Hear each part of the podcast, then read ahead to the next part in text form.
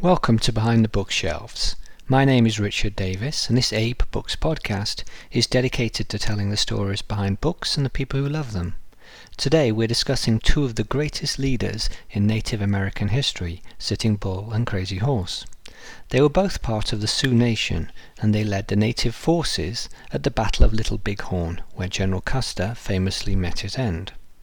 Our guest is Mark Lee Gardner, the author of a new book called The Earth is All That Lasts Crazy Horse, Sitting Bull, and the Last Stand of the Great Sioux Nation.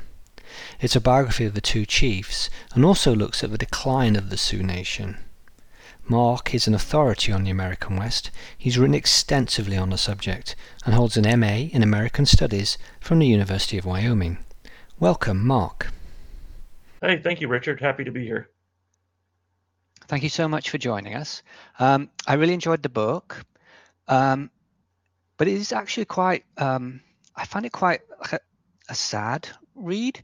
Um, there's all sorts of numerous violent events, battles, skirmishes, violence from both sides, um, and it ultimately describes how this one particular tribe lost their lands. So at the end, I, I was quite quite sad about everything I'd read and everything I'd learned.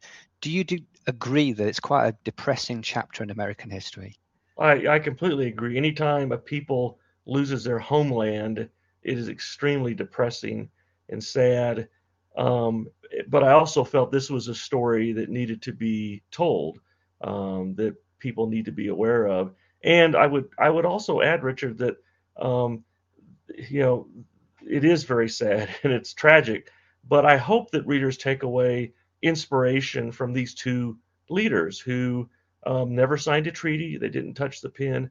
They never recognized reservation boundaries.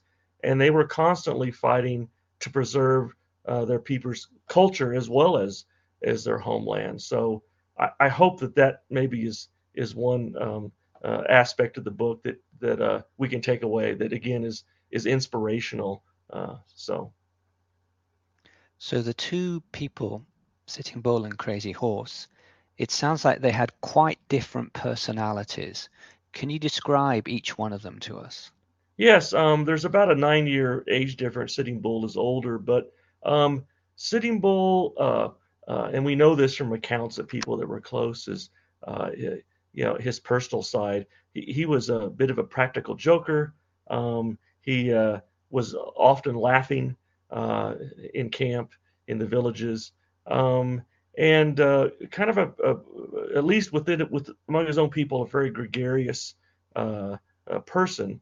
Um, Crazy Horse, on the other hand, was was often described as remote or distant, extremely modest. He didn't like to speak in council meetings, um, and uh, you know his essence, even in his lifetime, was little understood, and it's still little understood today. But um, in fact, I say that you know, the only time he seemed to have, sh- to have shown real emotion was on the battlefield. Uh, so they're different in those in those regards, um, and uh, and I think that makes them even more more interesting because they were allies as well and friends. Now, Crazy Horse, you describe a, a number of the battles and the skirmishes and uh, the encounters that he was in, and he was doing something that I'd never heard of before, but it's called a bravery run. C- can you describe what that is in a in a battle? Yes, that would be, um, and it wasn't just Crazy Horse that did these bravery runs, but um, he would gallop very close to the enemy lines, especially uh, you know the white soldiers or the way they refer to them as blue coats and long knives, and draw their fire and really um, race uh, so close that it was absolutely almost suicidal or dangerous um, but you're demonstrating how brave you are at the same time you're demonstrating how powerful uh, your quote medicine or your war medicine is uh, that's been given you by uh, your holy man. Uh, so a bravery run is essentially risking your life uh, just to um, uh, ride close to the enemy and survive. And and crazy horse did that also for another purpose not just to to demonstrate how brave he was uh, but they often found, especially in the era when the uh, white soldiers are still using muzzle loading weapons, that if you can ride close and draw all their fire, then you have an opportunity with your men to quickly go in before the soldiers can reload or civilians, you know, whoever you happen to be encountering on the plain. So it had two purposes. Again, uh, to demonstrate your how brave you are, as well as to uh, perhaps give yourself an opportunity while the enemy is reloading. Right, right. Now, um, the book is very detailed, and I was wondering how you did your research. You just mentioned before we started it took you five years. Now, I could understand that the US Army would document stuff, and there would there's also like various newspapers. But how would the, the Native Americans would not have written stuff down? So how how did you pull all of this together? Well, I was very fortunate. Um, there were uh, historians from an earlier time uh, that had been uh, researching this subject, uh, uh, what's often referred to as the quote Indian Wars and Sitting Bull and Crazy Horse. People like Stanley Vestal, um, Walter Camp, and they started working uh, in the 1920s and 30s, even earlier for some of these people. And for instance, Walter Campbell had the pen name Stanley Vestal. He interviewed multiple, numerous Lakotas who had seen Crazy Horse, knew Crazy Horse, were eyewitnesses. Some of their best informants, uh, One Bull and White Bull, who were nephews of Sitting Bull. And what's just fantastic for a researcher and author is that, uh, particularly Stan, Stanley Vestal, uh, all his interview notebooks, and there there are dozens of these notebooks, were preserved. They're part of the collections at the University of Oklahoma, and they've actually been scanned and digitized. So I could, you know, from my home computer, could read these transcriptions of interviews with these old Lakota warriors who were telling of their deeds and what happened to Sitting Bull and Crazy Horse in these various encounters. Another real boon to, to modern day historians is the number of newspaper websites online that have digitized 19th century newspapers. There's literally millions of pages available. And some of these warriors are actually being interviewed in the late 19th century and into the early 20th century. And before, it would be very difficult uh, in the era of microfilm to kind of search these papers and find these uh, unknown interviews. But today, uh, with character recognition, and you can search Little Bighorn, Rosebud, uh, various encounters. And I found a lot of previously unknown warrior accounts in the newspapers that just were hard to get to because uh, you know you'd have to go through literally frame by frame on a microfilm reader hoping that there would be something there in, in dozens of newspapers across the country. Uh, but but primarily to answer your question, my best resource uh, were these interviews that were recorded uh, in the early 20th century uh, by Walter Campbell, Mari Sandoz, Eleanor Hinman, uh, many many others, and uh, those give the best insights into these two leaders. So, did the interviews include warriors who fought at the Battle of Little Bighorn? Yes, there are many of those extant uh, today. Um, and there's it's kind of a fascinating thing to talk about because uh, some scholars believe that uh, some of these old men were a little hesitant in uh, describing exactly what happened because they were still even 20 30 years later were afraid of repercussions uh, that might happen if they admitted to killing a number of soldiers uh, or their actual their actual actions at that little bighorn fight but we do have several warrior accounts and they're very, very useful for the study of the battle. So that battle is exceptional for so many reasons, and it seems that people are still fascinated with what happened today. Um, and it's, I mean, for the bluecoats, the the white folks, it was a loss. It, yes. It, like a huge loss. I mean, why why are people so drawn to it?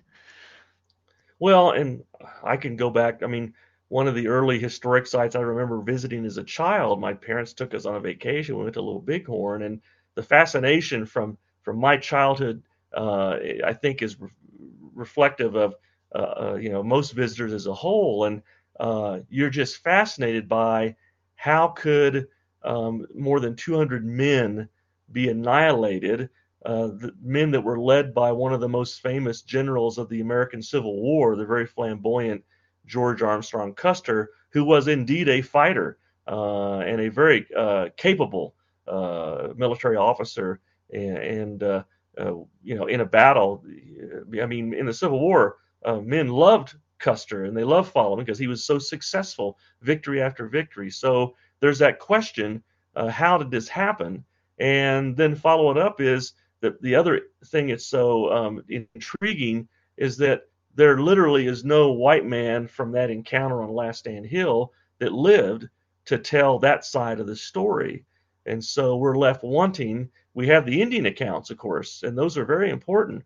Um, but we still want to, you know, we'd like to know what kind of orders was Custer issuing? How did it turn into chaos? What was what was his thinking? What what made him decide to separate his regiment into three battalions? Um, all those things we'd love to have answers for, and we don't. And so we'll always wonder. And to me, that's what makes history so fun. Um, if we know everything about something in the past, that history is kind of dead.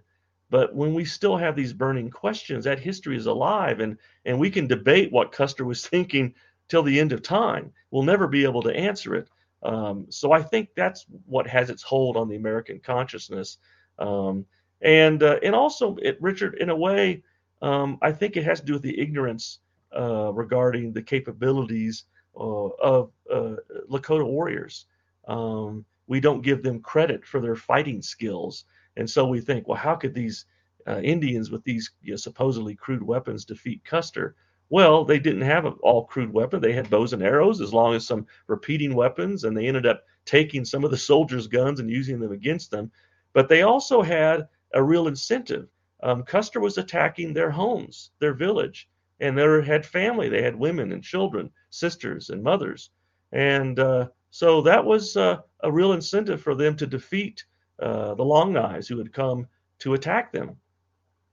At the time, I seem to remember that it was a large gathering of uh, Sioux plus other uh, tribes. Yes. In a far, I mean, you describe as a village, but it sounds like there's there was five thousand people there. Yes. Um, and Custer badly underestimated the size of the the the problem he was going into. Yes. Um, is that right? That is correct. Um, you know, we can look in hindsight, and again, it's one of those things. What was his thinking in dividing uh, his regiment into those three fighting battalions? But it played right into the warriors' hands because it allowed them to attack those different groups individually. Uh, and Custer, uh, by the time it was really too late, I mean, he's sending back messages to try to bring up the rest of his men and the ammunition and they've got their own problems to deal with, and they never arrive, and uh, and that's how they uh, uh, defeat uh, at least the, the, the 200 men that were uh, in Custer's battalion. Okay, so let's take a step back and think about why that that battle was happening, um, and I would say your book is about land rights. It's a biography of, of two leaders, but they're trying to protect their land, and that land is the Black Hills. So um, I've never been there. What is it like? Why was it important to the white folks? Why was it important to the Sioux?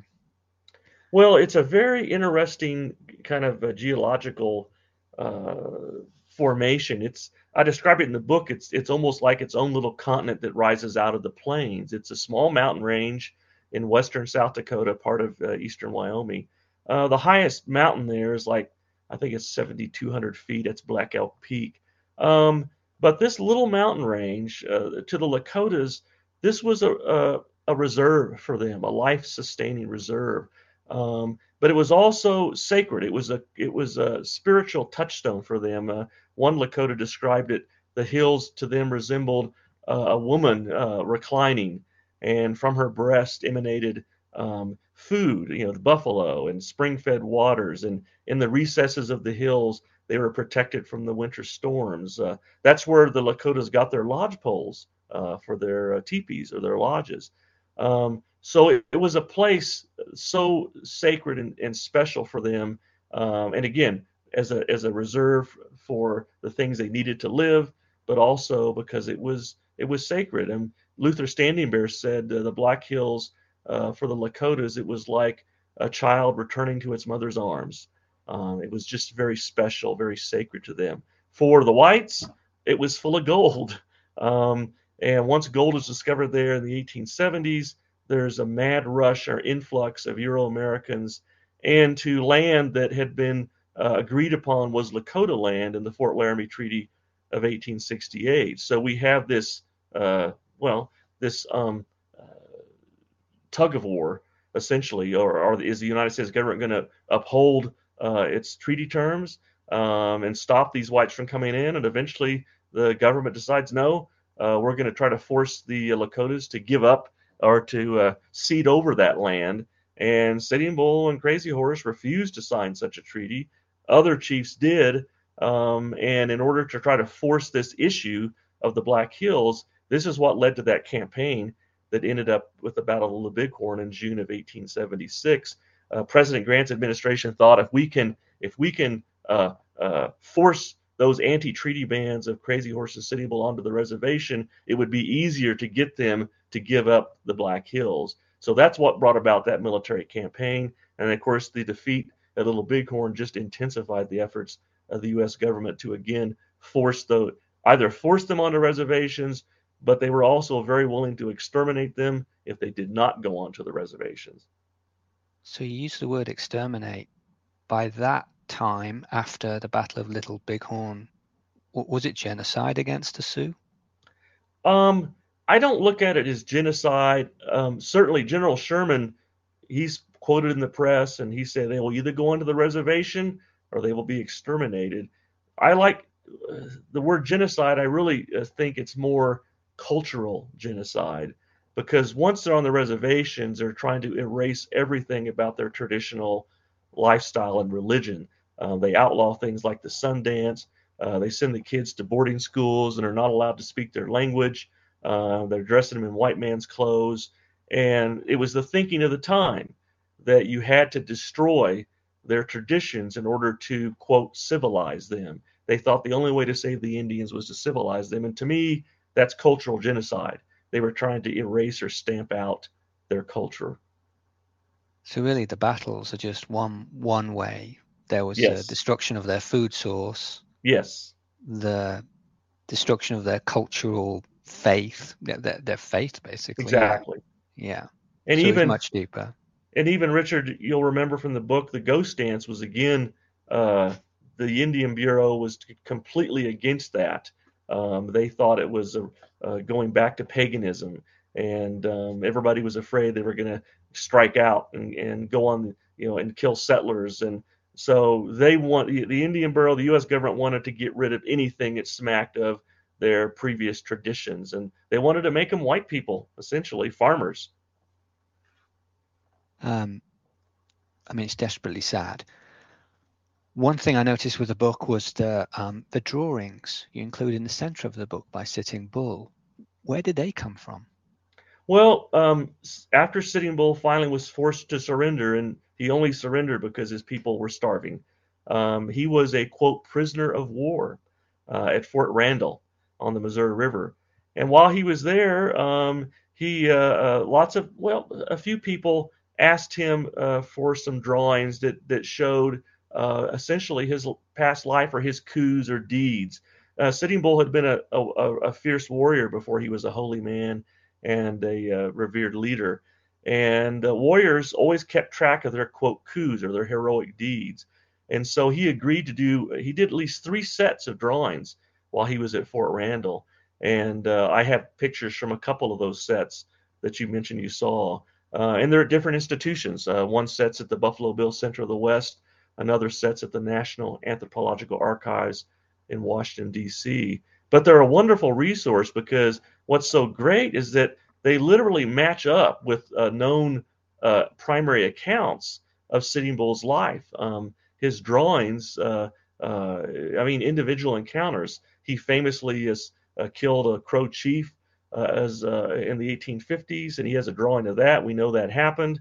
Um, he, I mean, they they do depict actual events. Right.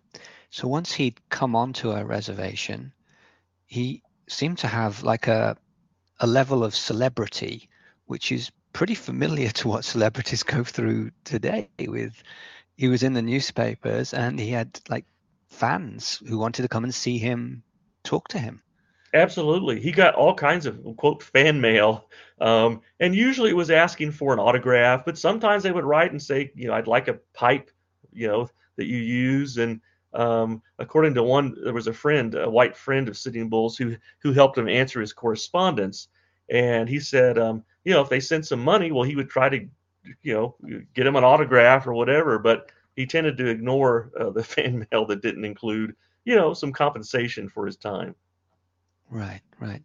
So the the two chiefs, does anything today remain of their belongings, any object associated with them? You know, with Crazy Horse, um, there are very, very few items. Um, uh, I mean, you can count them on one hand, if that many. For instance, uh, uh, at the uh, Agate Fossil Beds uh, National Monument, they have a a sharpening stone with a little leather holder that apparently belonged to Crazy Horse. We also have at the Denver Art Museum, and this is a picture that's in the book, but we're talking about ledger art. And Crazy Horse gave to a journalist in 1877 a set of ledger drawings. Um, and uh, the journalist asked him, "Well, is, does you know does this depict you in battle?" And Crazy Horse wouldn't say whether it was him or not. But that was something that we know came directly from Crazy Horse, and it's currently, as I said, at the Denver Art Museum. There's many other things that survive uh, that belong to uh, Sitting Bull, including the the uh, Winchester that he surrendered uh, when he surrendered in 1881 at Fort Buford. Um, uh, there's and he gave things to people, including lots of those autographs that he sold. Um, there's a lot of those autographs, and, and he even autographed some photographs um, and that's another neat thing. We have lots of photographs of Sitting Bull that have survived. No photographs of Crazy Horse. Uh, from what we can tell, he just, you know, it doesn't match his personality. He just, uh, people that knew him said no, they never knew him to have his photograph made. And he was modest, uh, like again, distant, and just that's not something that really was part of his makeup was to go in and, and have his portrait made. So we have no authentic, authentic photos of Crazy Horse. Right. So again, it's those two contrasting personality types. Yes. Right. So five years reading up on these two uh, men. What would you ask them if you could meet them today? You know, with uh, there were so many things I would ask with Crazy Horse, um, and uh, just what what he was trying to do um, and what he saw as the future for his people. I mean, could he see into the you know, what was his thinking about uh, by his fighting? Um, because he made a conscious decision. Uh, there were other chiefs that signed treaties. He he made a conscious decision not to. Did he have any inkling of of what his path would result in for his people um, by taking that course and being so uh, violently opposed to uh, accommodating what the white man wanted. Um, with Sitting Bull, uh, it would. Uh, there's one thing that I would ask him about. It might seem a little silly, but he had a relationship with a white woman who came to the reservation, she was an activist and was fighting for Lakota rights. And this was right before the Ghost Dance. And I would ask him. I would like to know a little bit more about that relationship. Um, it seems to be platonic, um, and she said it was. But uh, you know, she lived in the home with him, and uh, uh, it would be interesting to know a little bit more about you know uh, what he thought of her and what she was trying to do for for him and his fellow Lakotas. Um, one more question, if I may. Okay. But what started your interest in the Sioux? Well, it's going to go back to um, my childhood. Uh, that was one of the first memories I have of visiting a historic battlefield. And at that time, of course, my fascination was focused completely on George Custer, uh, the uh, flamboyant, uh, you know, glory seeker uh, of the U.S. Army. Um, but as I got older, I've done a lot of work for the National Park Service at various historic sites, and I became more intrigued with those who won the battle and what they were fighting for, uh, for their culture and their homeland. And to me, I saw an amazing story there, and it's a tragic story. Um, but as I said before, I hope that their lives serve as inspiration. And I think they probably do to a, a great extent because their names have become iconic. I mean, uh, you can mention Sitting Bull or Crazy Horse, I think, anywhere in the world, and people are going to know who those people are just as much as George Custer uh, today. So um, I guess that's that's the reason uh, they're larger than life. And as a biographer, that's what you that's what you want to get into people yeah. that are larger than life and why they're iconic today. So, has your understanding of this uh, this time, this period in history, in American history, changed since you first encountered it as a child? Yes. Oh, it's changed. You, you, now see both well, sides. Yes, exactly. Yeah, yeah, I see both sides, and I think in the this is the other. I mean, it's really uh, nice that I think uh, it's not just me that's seeing both sides now. I mentioned um, Black Elk Peak; it's the highest peak in the Black Hills. Until recently, that was known as Harney Peak uh, for a soldier who had gone and attacked a village and killed women and children. And we're starting to recognize that um, maybe there's uh, parts of our history that uh, we shouldn't be putting on top of a mountain and that there's other people that are more deserving. It's looking at it from a different perspective, from a native perspective. So it's Black Elk Peak today. Um, you might have read in the news that the Secretary of the Interior, who is um, uh, a native uh, individual, um, uh, she has issued an order to to re-examine the names on various uh, geographical features, whether they're lakes or rivers, and getting rid of those that are pejorative. Um, so I think we're starting to see an awakening that there's a different perspective to our history that's just as important and valuable. Um, and it's important to see that side. And like I said with this book, I think as tragic as it is, that story needs to be known and to be told, and we can learn from it. And uh, we can remember those people, people like Crazy Horse and, and Sitting Bull and He Dog and Low Dog and Short Bull and all those individuals. Uh, their names should be remembered, and we should know what happened to them uh, it's important. So over in the UK, this area of uh, American history, I initially learned about it through westerns, like on the TV, mm-hmm. and there was a a series of books called the Ladybird History Books. So they're little small hardcover books that would cover like kings, queens, key events in history, and they had a lot on American history. And when I look look when I think about what they were saying now, I mean th- these books were written, you know, forty maybe fifty years ago, and mm-hmm. yeah, it didn't give the right impression. Almost no, as if it was sort of glamorous, a yeah. glamorous battle, right. heroic warriors. Well, without and, all the sadness that you show of like their lands and their culture being taken away and it was it was a, a, beautiful culture. And and we should point out Lakotas are still alive. They're not gone. They're still here, um, and they are have a very strong uh, cultural traditions that they've been able to preserve despite what was done to them. They preserve their traditional ways. Um, but yes, Richard, the thing is, is that uh, sometimes uh, revisionist is kind of a bad word in history. But you know, we're always revising. You know, based on we get new information and you know like I said, these accounts I found in the newspapers, there's nothing wrong with revising history as long as you're telling the truth. Um, you know, that's the whole goal is what actually happened. And um, so, yeah, uh, every you know, if you're a good historian, you're constantly revising based on the information you have and what you find out that's new. And amazingly enough, in 2022, I actually found new information on Crazy Horse and Sitting Bull. It, it, it's out there. You just have to really be persistent and dig deep. Mm-hmm. All right. Okay, Mark. Uh, my, our last question, which we ask to all our guests, that is, what book or books are you currently reading? Oh, excellent. Well, I've got a couple. Uh, one of uh, one that it's an excellent biography. It's called "Literary Alchemist: The Writing Life of Evan S. Connell" by Steve Paul. And are you familiar with the works of Evan S. Connell? He wrote no, Mr. Tell. Us yeah, fiction. He wrote Mrs. Bridge, but his biggest book was called Son of the Morning Star, and it was about George Custer and the Battle of the Little Bighorn. And I found the chapter fascinating on how he came to write that. It was a huge bestseller. It came out in the 1980s. And then the other book I'm reading is actually a biography of Wyatt Earp. by Stuart Lake, which was published in 1931, because my next book is a dual biography of Wyatt Earp and Doc Holliday and their relationship. Uh, so I'm kind of reading the the myth, mythological touchstone uh, where the legend of Wyatt Earp began. Right, that sounds fun. Um, yeah, it is fun. Yeah.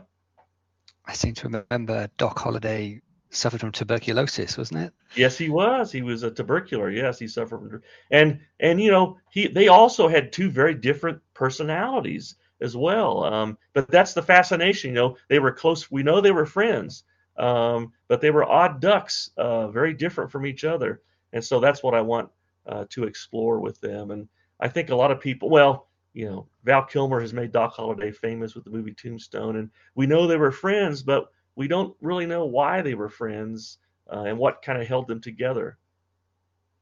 Yeah, years ago when I was driving around the West, I did go to the OK Corral. Oh, nice. And I was I was a little underwhelmed. Yeah, that's true. Yeah. Well, yeah. I mean, that's that's what legend does, right? Um, I can remember. Uh, uh, well, uh, you know, I always think that maybe it's better that we don't have a photograph of Crazy Horse because what if he doesn't really live up in the photo to uh, what we imagine when we read about him and and what a great warrior he was. I mean, you want to think of some guy that's seven feet tall or whatever, and uh, maybe if we actually could see his face, it might not match up in our imagination. To me, it adds to his mystique that we don't yeah. have a photograph of him. So maybe that's better that way. Yeah, maybe it is. Hmm. All right, that's all we have time for today. Um, thank you to Mark Lee Gardner for joining us today. Thank you, Richard. I really enjoyed our talk. Thank you.